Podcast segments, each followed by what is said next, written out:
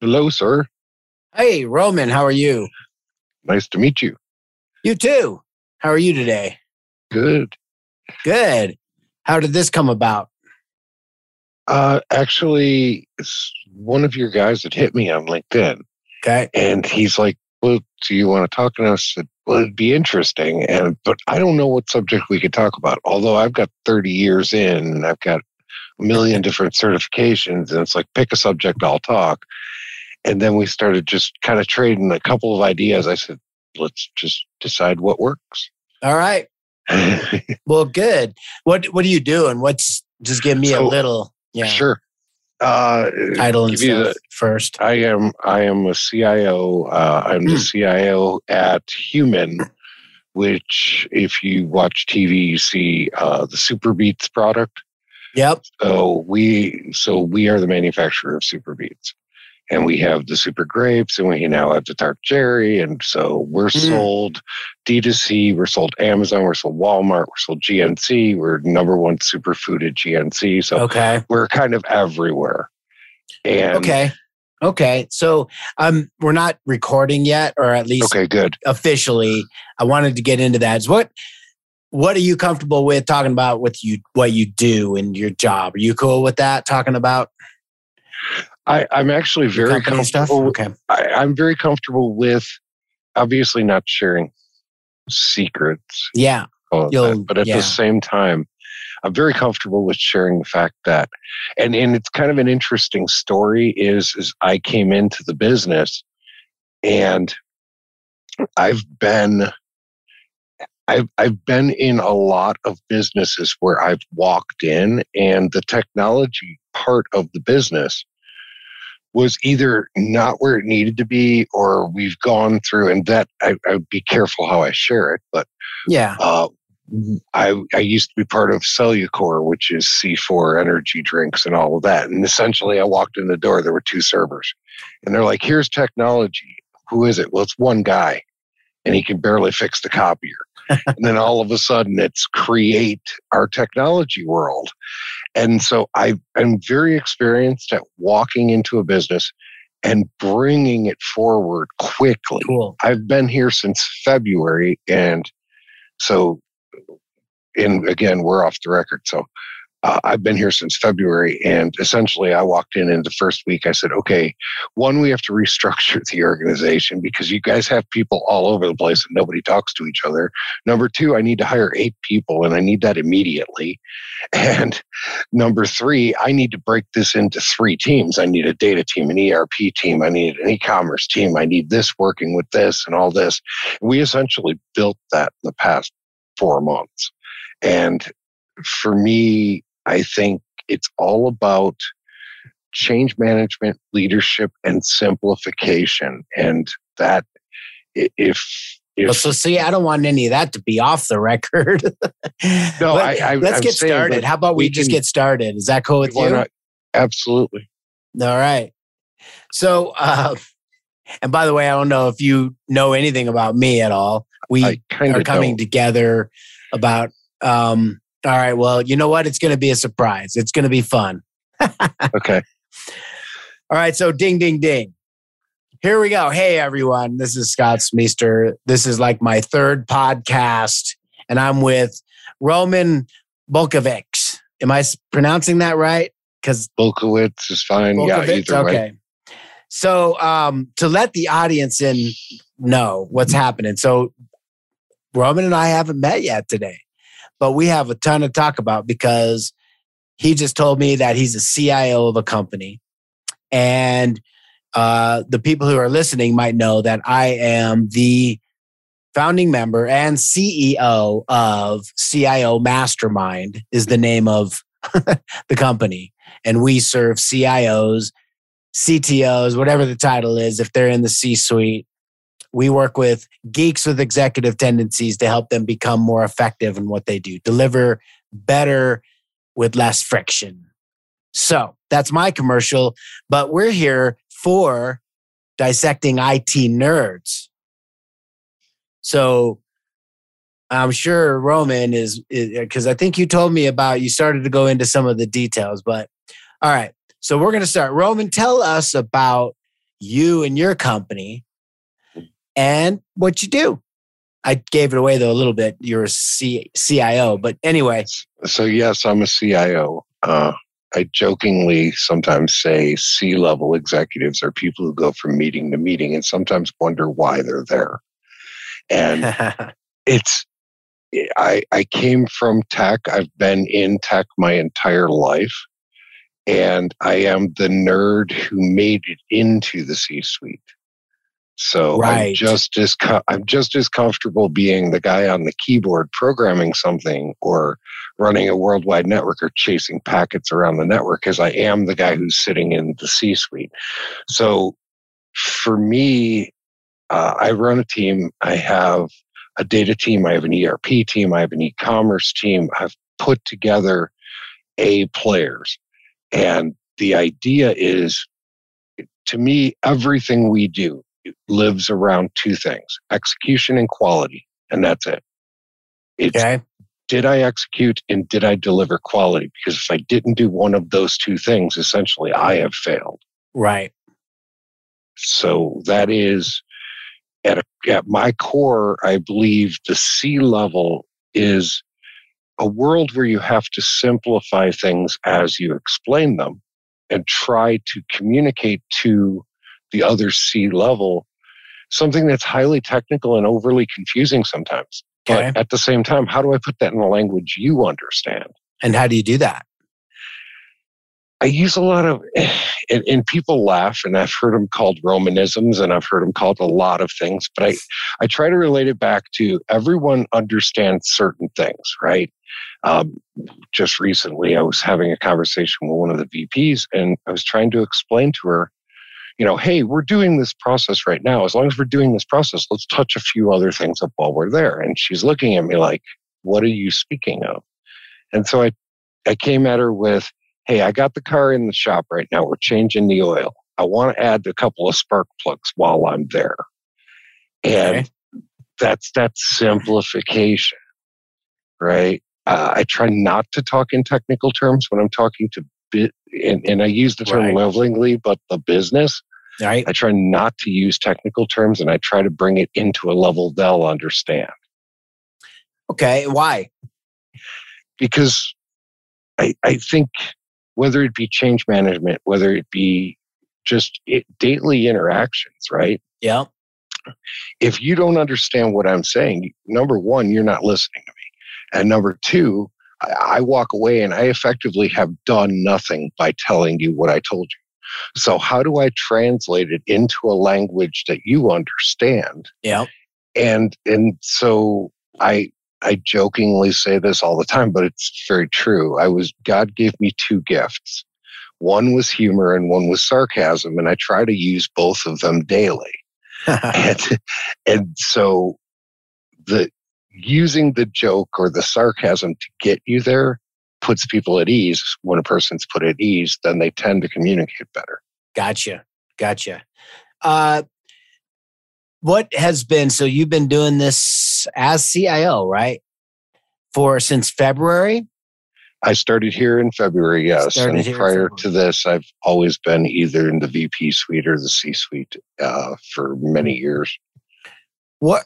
What's one person that you're thinking of off the top of your head that's really important to you as a CIO from your team?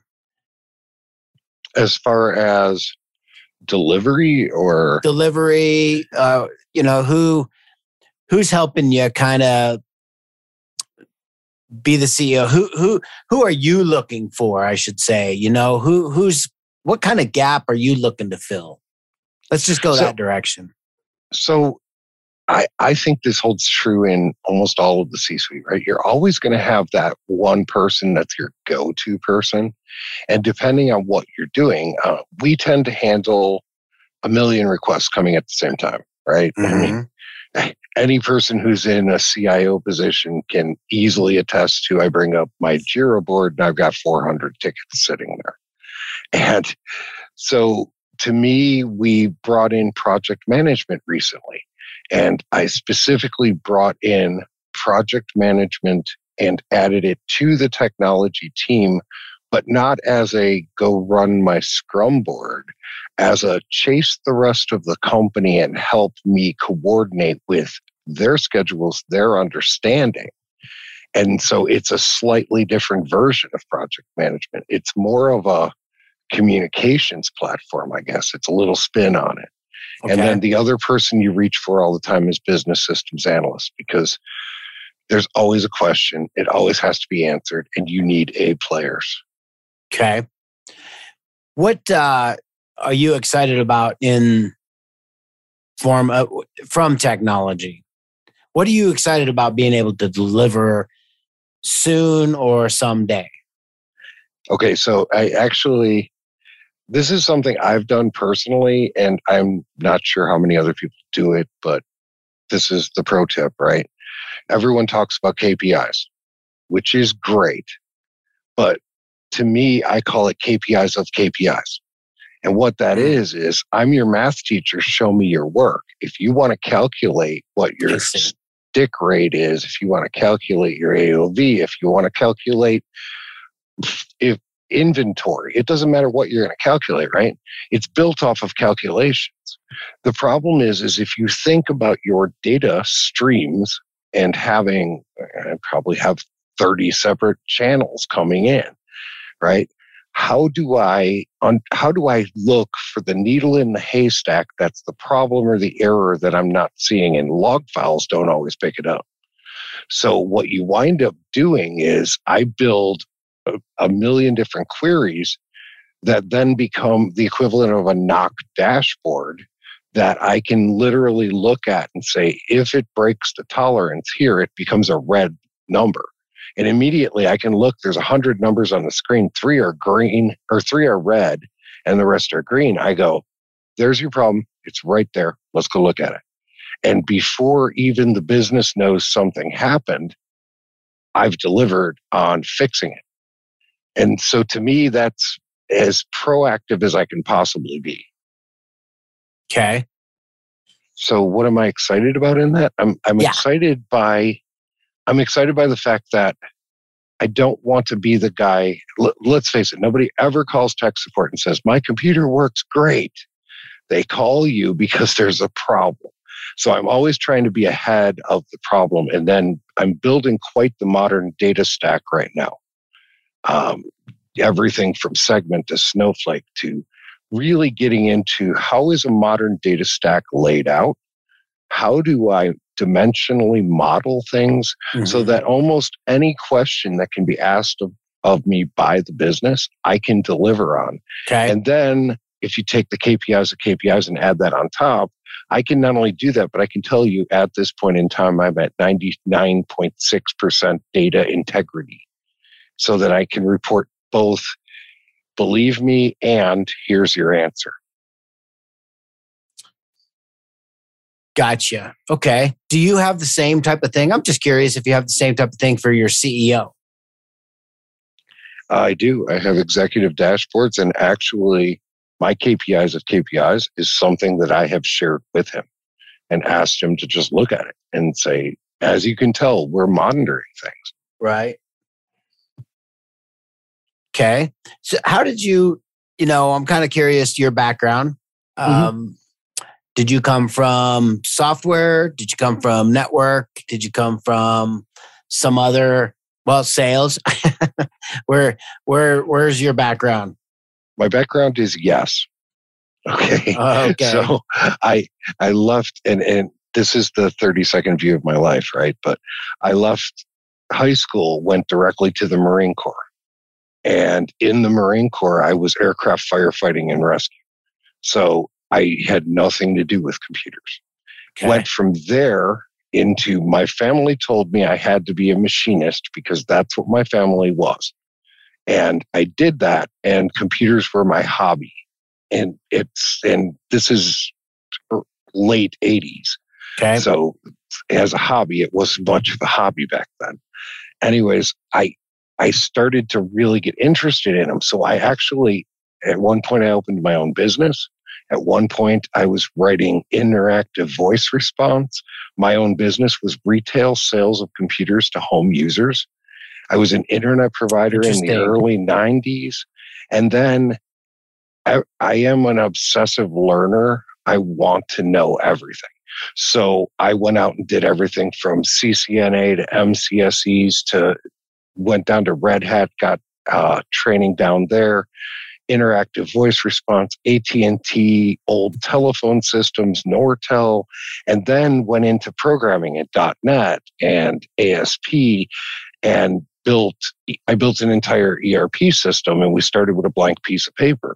Okay. And then I got interested in, so then I went to GDPR training, and now I'm a CISSP, and I did Cisco training. And it's, to me, it's not, I don't think you can be a programmer unless you understand the network. So if you don't know the OSI model, I teach my programmers the OSI model. OSI means? You're going to ask me that, right? OSI. I've never heard of OSI, man. Seriously? Yeah. So no. And well, I'm not a CIO anymore, and at best, no, I was at CTO, more like it. So I have not heard of OSI. Okay, so this is something that it's been around forever. Open Systems Interconnection Model. Okay, it's a conceptual framework. When you talk about layer one. Okay. That is, I call tech support and they say, is it plugged in? That's literally layer one. Okay. And then you ever hear of layer two routing, layer three routing? What they're talking about is the 7 layers of the model. And the funny part is if you're a programmer, you're making the assumption that everything around you is working and you're forgetting that sometimes it doesn't. So there has to be a little bit of a network guy located in the programmer, and there has to be a little bit of a programmer located in the network guy. Otherwise, are you really being effective in developing what you're doing? Mm. So you know what comes into my head here is you're by far the most technical CIO I've talked to ever. You sounds like you've talked to 3. Well, the point is that no, they come from programming. But they didn't dive that deep. And I'm a geek with executive tendencies. That's what I call myself. And I have a degree in civil engineering. I've been programming since I was a kid. I started with the Commodore 64. Okay. Here's what I know about. But here's what's happened: is I've come along and gone into. Well, likewise, lots of small businesses around the internet, in technology, selling to B2B space. I had to learn how to grow a business, how to grow a B2B tech business, selling into mid-market companies, working with a lot of CEOs. I always sell to CEOs and CFOs. Anyway, where was I going with that? I don't know. Other than the fact that, no, yes, I do. The CIO that I know now, the people that I talk to now would say, well, gosh, you sound a little bit more into the weeds when it comes to, you should be more of a CIO. You know what I'm saying? Okay. So now, but I'll answer that with, I agree with you. Yes, I can go down in the weeds. Do I do it every day? No, but I have a foundation. Yes. And I think what it is just, I've attended many board meetings. I do board presentations. We do CELA. I do all the C-suite things that I am supposed to do. But I feel like what makes me successful is I have a passion for what I do. I go home and I want to read about the latest thing that's going on. And while I apply that in my business, and I try to also be that resource that if somebody needs help, they can come to me. And I do think that brings with it some credibility when I'm talking to a CEO or I'm talking to another CIO. It brings with credibility that I can go both directions. You want to go into a PowerPoint presentation and let's discuss the nuances of the budget and where we're going to classify things in the GL. I'm perfectly fine with doing that. Yeah, okay.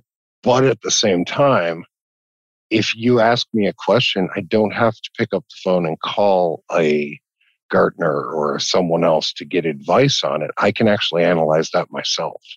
Okay. So it's a unique world, and part of it is, I told you, I'm a geek that went to the C-suite. I literally am a geek who I love, and I don't get enough keyboard time sometimes. I really want my keyboard time, and I don't really get that. Right. So I do find myself like looking at what other people did. And I think the hardest thing in my life was trusting the people I hired, because I keep in the back of my head saying, well, but I could go do it this way. And I have to say, no, I can't do that.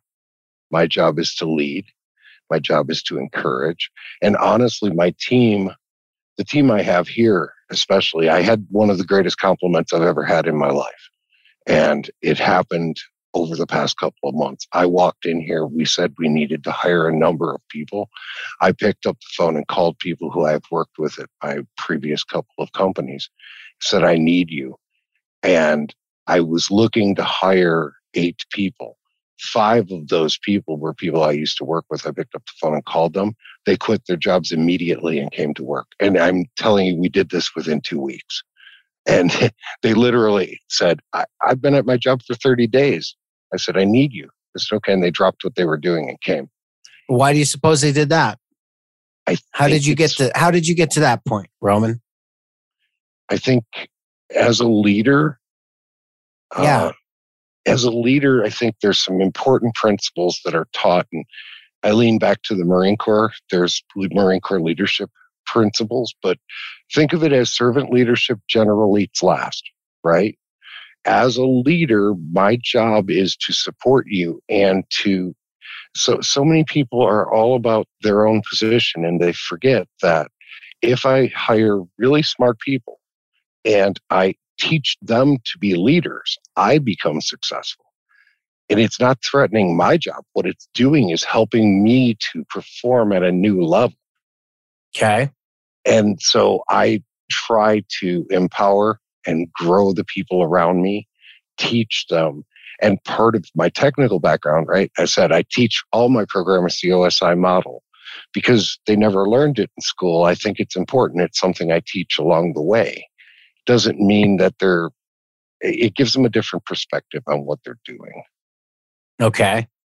So what I'm hearing you say in all of this, or what you might want to be saying to the people listening who are non-CIOs, CTOs, is, hey, you can be a leader and still have technology as your passion. Yeah. And I also believe that leadership doesn't go from me to the person below me. I, first of all, never refer to them as working for me. I always refer to them as my team. But right. Well, I'm talking about other people in other guys. No, but I'm saying the same guy who's sitting here, who's an IT manager right now and wants to be a director, leadership goes both directions. You have to lead up also. And that is something people forget. So the communication, that's how you get there. If you want to get to that higher level, number one, be the top performer, be the right-hand man that they go to. And number two, show them you're capable of that leadership first, and then they will entrust you with more, which will bring you to that next level. Okay. So expand a little bit on that. Tell me then. Yeah. So I have met very few leaders in my life, and I guess there's two classifications, right? There's a boss and there's a leader. I think those are two different things. But I've met very few leaders in my life, or no leaders in my life, that are not open to, hey, here's a problem. Here's my suggestion for the solution. Now, does that mean that you're going to do what I've asked you to do? No, it just means that I'm showing you I'm capable of walking in the door. Don't ever bring me a problem without bringing me a solution, right? You may not be right. I'm not right, right? I walk in the door and I tell my CEO I want to do this, and he may turn around and say, no, I have to accept that he has a different view of the business than I do. So at that point, maybe, I might push back a little bit, but at the same time, I have to do my job. The general says do it, I do it. But lead your leaders, teach your leaders, and work with them so they understand I don't have the same view as the programmer. He's worried about doing a for each loop. He's worried about how do I make this appear on the screen? And I don't see that. So I may be asking him to do something he physically can't do. So don't walk up and just say, I can't do it. Instead, walk up and say, hey, I can't do it. This is why. Here's a suggestion of how we can do something that would come with the same outcome. Okay. And I think that helps. I think that'll help people a lot to sort of get there. I worked my way up. I guess if you asked me, how did I get there? I think I'd tell you the same answer. I'd tell you if you asked me, how do you ride a motorcycle? It's like, You develop these small habits. I never walk in without a solution. You develop all these little things. Mm-hmm. Eventually, you absolutely forget that you're balancing a bike and you're moving the handlebars and you're doing all these things. It just becomes part of how you do things, right? Gotcha. So then let's switch it up a little bit and talk. Mm-hmm. Let's go down the technology side of things. What if you could be getting your hands dirty in something new, mm-hmm. programming, whatever geek, like it's got to be geek. What would it be? What would you be doing this afternoon if you had? I am so intrigued by two things right now, and both of which I am completely learning. I understand the concepts, but don't necessarily, I can log into one of them and I don't know how to use it yet. Okay. We're using a product, and I'm not endorsing products, right? But we're using a product called Segment, which is a customer data. It essentially, think of it as a huge log file that logs every possible thing that happens with that customer. Okay. We all know iOS update hit and sort of crashed half the world. And if it didn't crash half the world, it's the way we blame everything that crashed in half the world. Yeah. So this gets around it because now I'm getting away from that cookie and all the other things, and I'm getting into that first-party data and following that person through.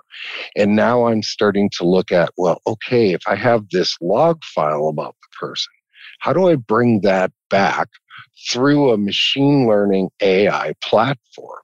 And then bring it together with other data sources and identify that person so that I can then bring that person off to whatever, the website or a quiz or whatever we're going to be doing at the time, and know who the person is and personalize their experience. I think internet sales, e-commerce in general, is essentially, you have a shopping mall out there, right? There's 500 million stores. They all sell the same thing you do, and now you have to be unique.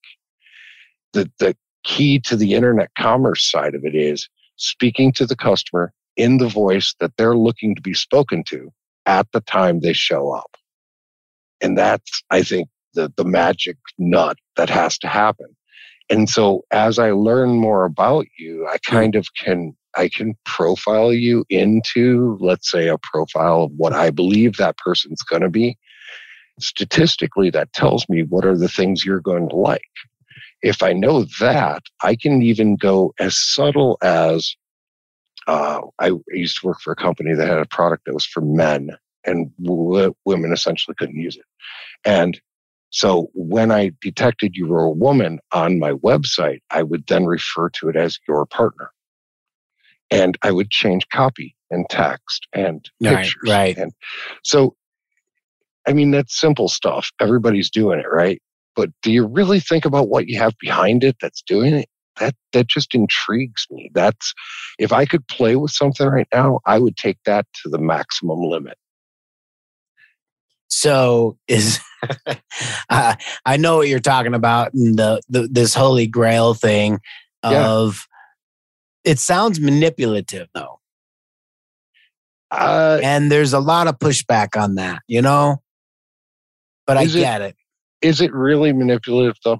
Because number one, I consider it manipulative if I take your data and I sell it to somebody. If I'm only trying to present you a good experience on a website, your option is you don't have to go to the website. If I'm not using your data for any other company, which I don't do, I don't sell data, I don't trade data, I don't do that stuff. If I'm only trying to provide you a better experience, that makes sense. That to me is okay, and I'm doing it in trying to service you. Now, if I was doing that to get your information and say, Scott, I know you do a podcast. I'm going to go sell you to every podcast service out there. That's a whole different world. You're right. I agree. And my private data is my private data. I don't want to just share it with the world.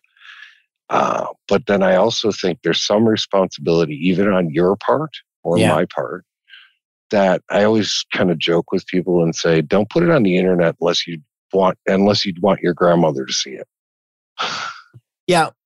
So, I mean, there doesn't sound like there's any, conflicts being, crossed or anything like that. Maybe it's not manipulative. Maybe that's not the word I'm thinking of, but some people might say it's a little bit creepy, because you go to websites or you mention bird feeder, you mention it, you talk about it with your wife, and then all of a sudden on social media, you're seeing ads for bird feeders. Yeah, now that stuff's creepy because what you're doing is I'm talking a different scenario of a company trying to service a customer. When you start getting into your crossing across platforms, and that's that data sale. And that, I to be honest, unless you place an order with me, and I have your information from the order, which legitimately and legal, I have a right to have that information, but I don't use it. You're an anonymous ID string to me, and that's all you are. I just know that your string came back. I don't really care as much who you are. I'm trying to produce you a better experience. Now, when you take it to the next level and you're trying to really figure out my entire life, I think that's a different story.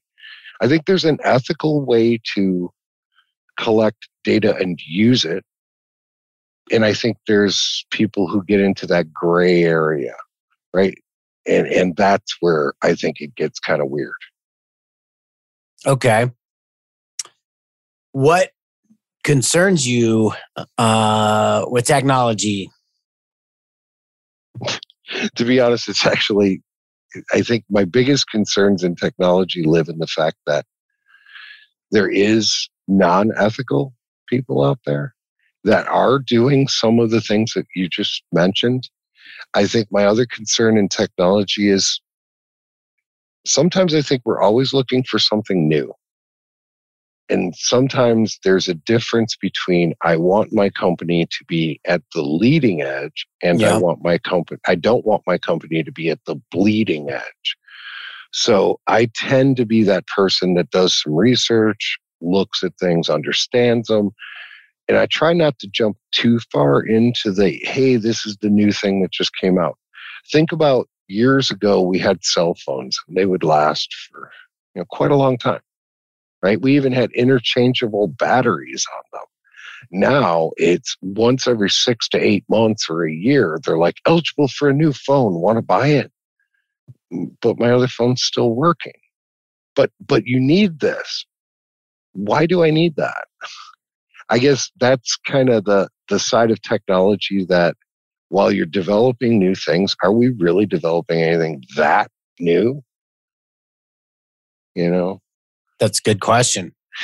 I have a saying I tell people a lot of times that I keep saying, there are zeros and there are ones. Until somebody invents a 0.5, I'm pretty sure we haven't had anything new in computers. Yeah, indeed. So, okay. So what's that new then? I want to know what's that new for, like, all right, let's go 10 years ahead. Mm-hmm. So, are we still got people in offices typing away, moving data over here to invoice somebody over here? They're taking this email that was approved by CEO over here typing crap in. I mean, do you ever really think that business process would go away?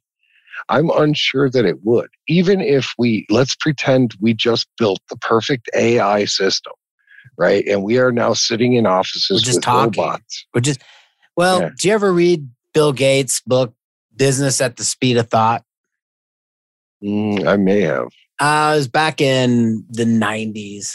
And literally, I couldn't read the whole thing. I don't know why, but I got the point, business at the speed of thought. Literally, he was foreshadowing. This is way back, man. He's like, yeah, someday the ultimate way of doing this is just, you're going to be able to just think of something and have it done. Like, for me, what I'd like to do is just be able to say, it'd even be better. I'd be like, I'd like my CIOs to understand that they should do this or that, our members, our clients. And that's it. And that I don't have to go compose an email. I don't have to create a video. I don't have to do all that. And I don't have to worry about distribution. It'll be seen. If you said I was creepy. But that's where it is going. Right. But right? The thing is so at some point, right, this magic machine we're going to create that's going to do the things Scott just said, doesn't that scare you to death that could... So for everything that becomes that powerful, there's an evil side to it.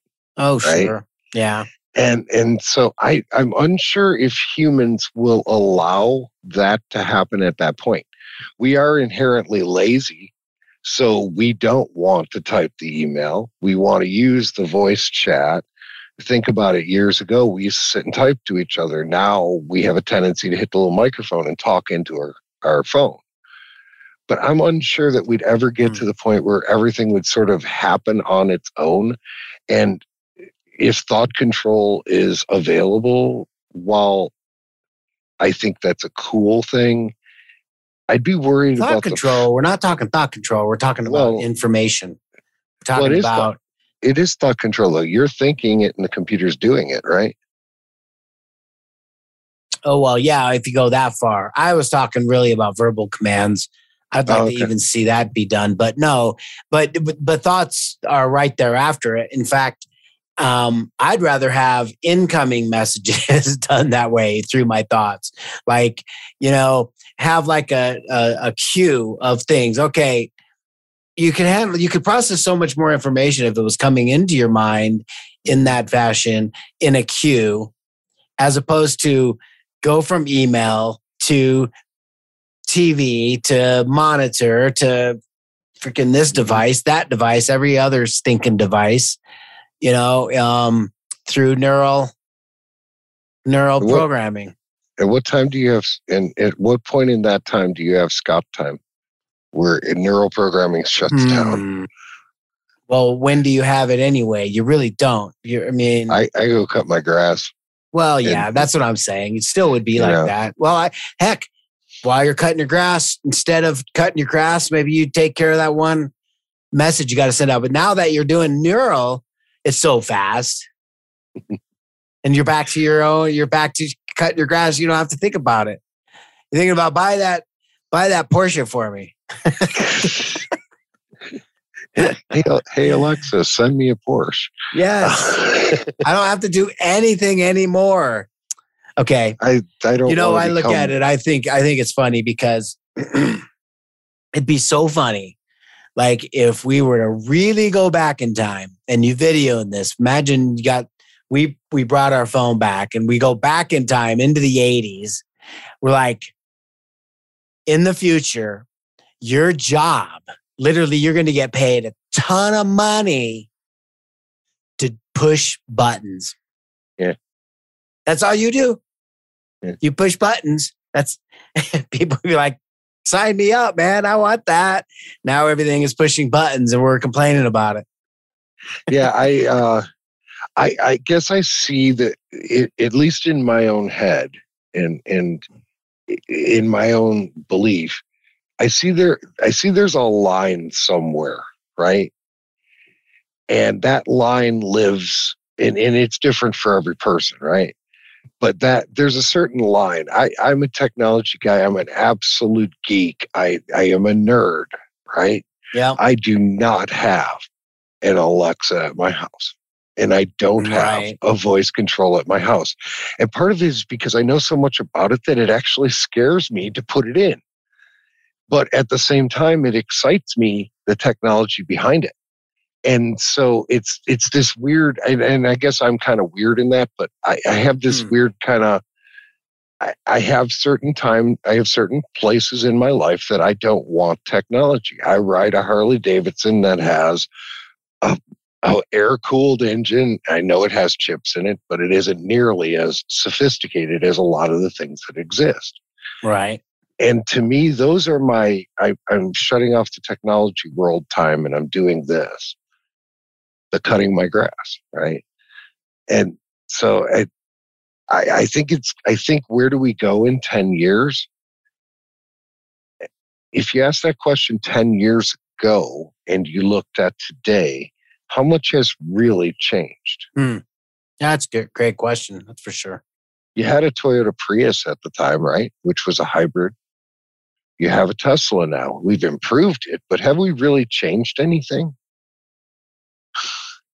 So I don't know that we've changed that much. We had a BlackBerry. I remember my first color BlackBerry. I thought it was the greatest thing ever, right?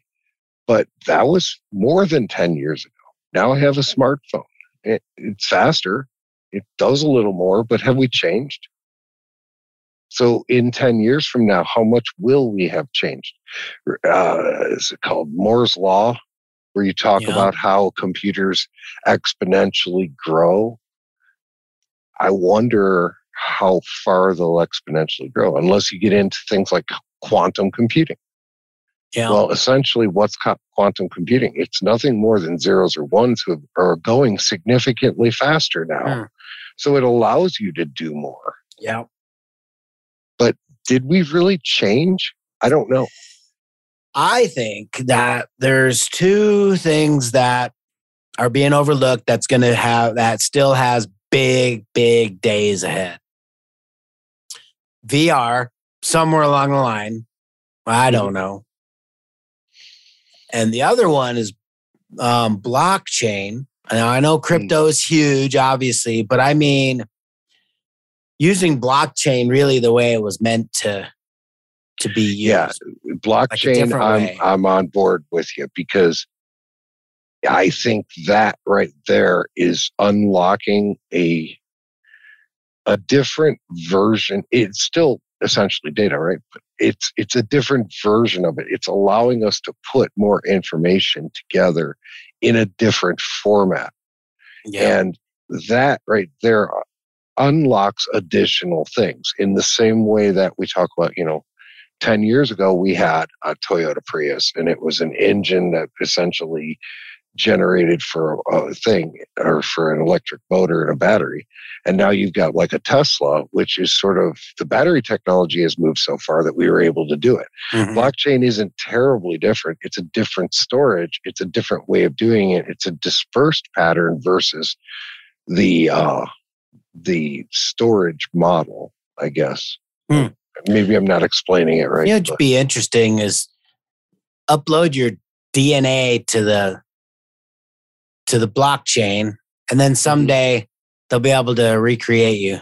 Because blockchains just keep going and going and going. Yeah. Question is, would you really want to be recreated? In my luck, what they do is they'd actually recreate me with my 18-year-old income at 50 years old. Oh, that's good. Be like, oh, glitch. Yeah. All right. So what haven't I asked you yet, Roman? I don't know. I think you're dealing with a lot of people who want to get into the C-suite, right? And I'm sorry, because literally I'm with CIO Mastermind and we work with CIOs. Okay. Yep. Geeks with executive tendencies like me. You could say the same about you, that's for sure. Yeah. And so we do, but actually, I mean, we serve non-C, the title doesn't really matter that much. It depends. It has to be done in the C-suite. Work has to, you have to be working in technology in the C-suite. So I guess to me, I believe you can't forget where you came from. And you can't, and you have to help the people around you. And so I very much believe in like the empowerment of the employees, the working with the employees, making sure that they succeed in their career, because then that helps me succeed in my career, right? Because if you're a CIO sitting in an office doing some wonderful things on your whiteboard, but if your team is the people who come in and work 8 hours a day and go home, right? Yeah. You are not going to be successful. You just won't be, because you don't have the team behind you. We live in a 24-hour environment. We are the 7-Eleven of executives, right? Yeah. So yeah, you can't tell me there's not a CIO out there that hasn't been called at 10 o'clock at night because there's an emergency.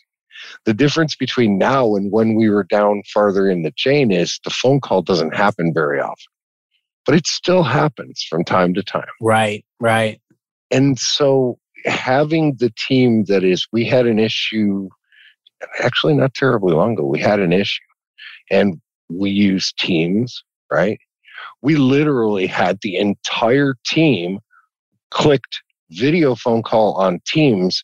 And within a matter of a couple of minutes, the entire team was lit up at like 10 o'clock at night. Gotcha. Myself included. Wow. Because those are dedicated people who, if I guess I live my life, I believe in three levels of priority. And I hold this true in a lot of projects that we do.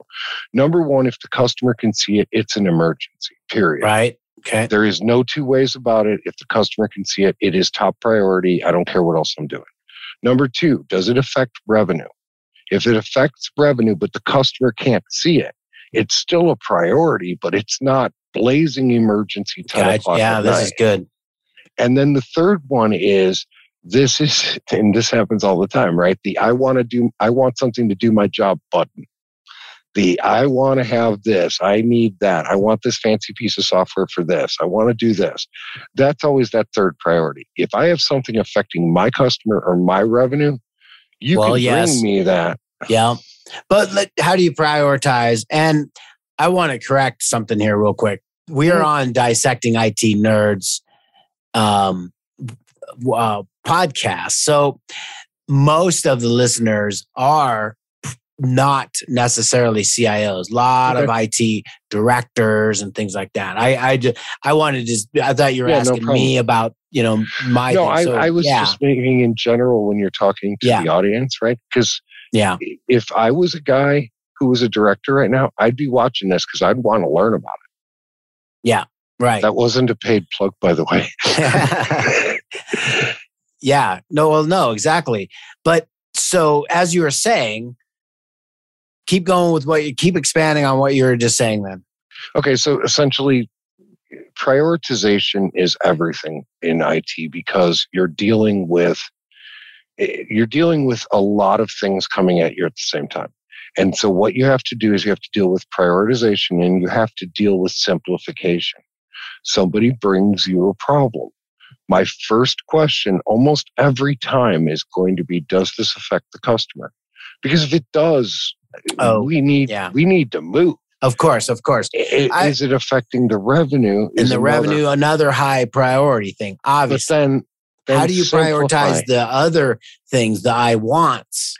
Well, that's where the simplification comes in, right? So I want sometimes is affecting the customer and you're not thinking through it. Mm-hmm. And so let's talk about, I don't know, maybe it's a customer service problem. And effectively, the customer service agent might be on the phone with the person for 5 minutes instead of 2. I'm affecting the customer. And then the other thing is, how do I bring that return on investment to the business? Does it make sense for me to spend $20,000 to build X when essentially it's only costing me $500 a month? Sometimes the answer is no. There's no return on investment for this. And sometimes that's a hard pill to swallow because you're doing it every day. So you believe that's something that has to happen. And sometimes you just have to say no. But explaining it in a bigger picture so the person understands it. I'm a big advocate for steering committees. I love the fact that you can build a steering committee. I've done this a number of times, where I'll bring all the stakeholders in and then let's talk about the project. And this guy's going, well, this is critical. And maybe he's in operations. Yeah. And the guy over in finance goes, and I actually just had this happen recently. The guy was screaming how critical this project was, and it was 300 hours, and it was a lot of money. And the finance guy looked at him, but essentially, I fixed that in a general ledger in 2 hours a month. And the other guy is going, but. And we're like, so return on investment's a long time on that one. And then he realized that what he was complaining about, although it seemed important to him, it wasn't for the rest of the business. And we had to agree, but being in a steering committee, you can do that. Everybody can agree that, yeah, we understand that we're going to put that on the back burner. Maybe we're going to adjust a couple pieces around it, but we're not going to do the whole thing.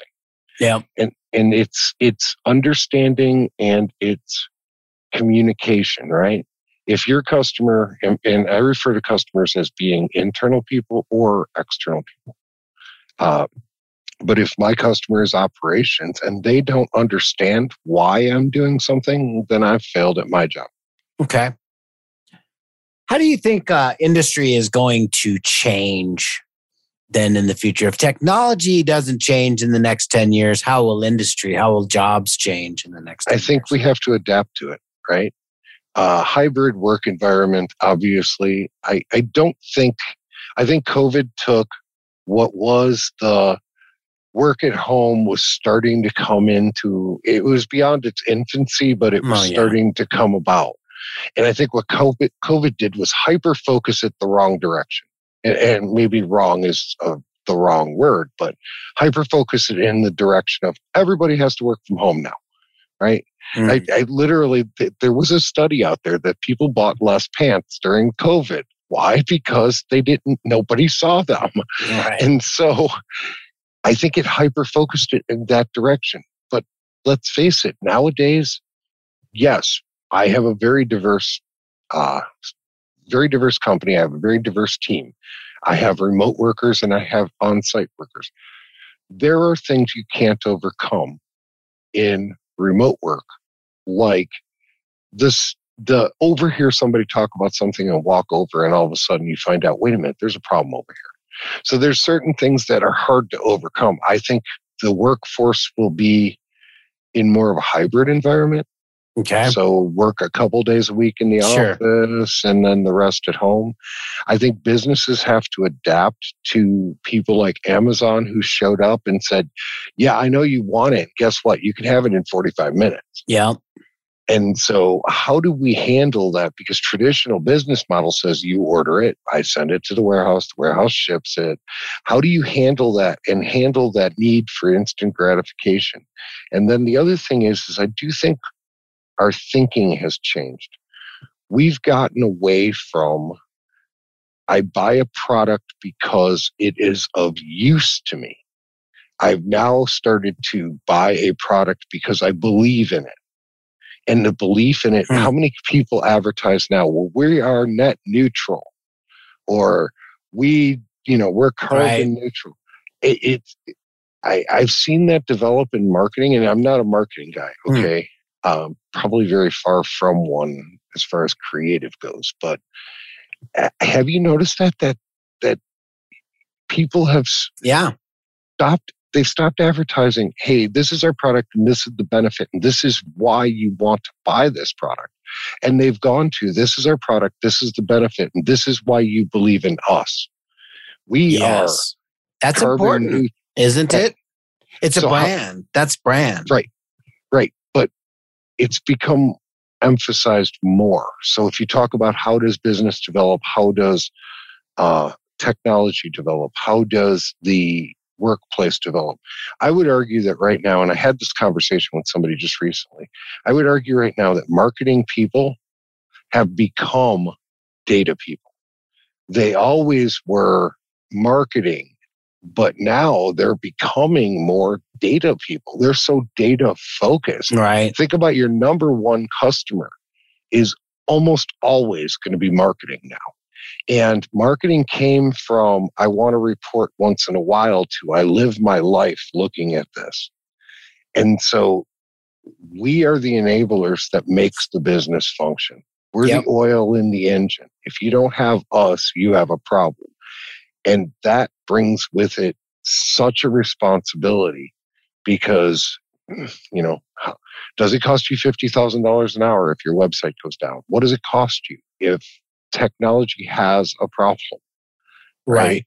Okay. And so we have to be cognizant of that, not only in the fact that we have to have backup systems and, you know, standard DR and all the other stuff, but essentially I'm trusting, and I'm making up numbers, right? But I'm trusting a sales guy with selling, I don't know, $1 million a month. I'm trusting Scott, who's my CIO, with my entire company revenue 24 hours a day, 7 days a week. Because if Scott doesn't exist and his team falls apart, the reality is the company doesn't exist anymore. So it's a big responsibility that we have. And sometimes people forget it. We think we're just tapping numbers on a keyboard. One tap on a keyboard that's wrong, and you could essentially put a company out of business. Yeah. True that. But hopefully you got systems in place, though. Backup and now all that. Right. But don't forget the importance that they've put in you. Yeah. Don't forget the responsibility you have. Don't, you know, how many of us have backup systems and we say, yeah, we test them. And I have met so many people that say that and they don't. Or they test them, I didn't have time this month. I'm going to do it next month. Yeah. Okay. Well, what happens between now and next month? And Katrina hits you and takes out your entire factory, because that happened to me. And luckily I had tested everything, but literally lost an entire factory in New Orleans on the night of Katrina. And luckily for me, had backup systems in place, literally were back up and running in 4 hours. Now, we weren't manufacturing, obviously, because there wasn't anyone there. Yes, right. Gotcha. Well, we got a few minutes left. Mm-hmm. What do you want to talk about? To the, you know, the up and coming IT executives. Maybe you want to say something to a CEO out there. Nah, that doesn't really apply here. So you know what I think is the key to this whole entire game that we're playing, right? Trying to succeed. Yeah. You've been around for a while. I've been doing this for a very long time. You and I had the advantage, and I'm not trying to age you, but you and I had the advantage of there were people around doing it when we did it. So we were sort of the guys that everyone looked at and said, you're weird. And, right. And now it's weird because it's become the cool thing to do now. So you hear people saying, I'm leaving my career and I'm going into IT. Okay, well, let me not be Debbie Downer for you, but let me let you in on a little insight, right? If everybody wants to do it, it's not as easy to do. So how do you excel above the people around you? Okay. I come from a family of Polish immigrants, and my grandfather said, work harder than the guy next to you. And guess what? I'm a CIO. I work harder than the guy next to me. And I do that because I have a work ethic. I am not, and in a lot of ways, I'm not in this for the money. I'm in this because I enjoy it. So I would say computers are like being a doctor, right? If you refer to a doctor, what are you? Are you a neurosurgeon? Are you a brain surgeon? Are you a foot surgeon? There's specialties within computers. So find what it is you like and what drives your passion. And I have said this for many years, and anyone who's a geek will understand exactly what I'm saying. You know it's your passion when you won't get up and go to the bathroom because you have to finish what you're doing. Mm-hmm. Yeah. And you sit there and go, I got to do this. And find that passion, because if you're passionate about what you do, you don't ever work a day in your life. And I don't work. I come to work because these guys happen to pay me for doing what I like. Right. So let that be a lesson to all the listeners out there. We're going to wrap on that right there. Sure. But what an incredible session here. Appreciate it, Roman. Yes, sir. All right.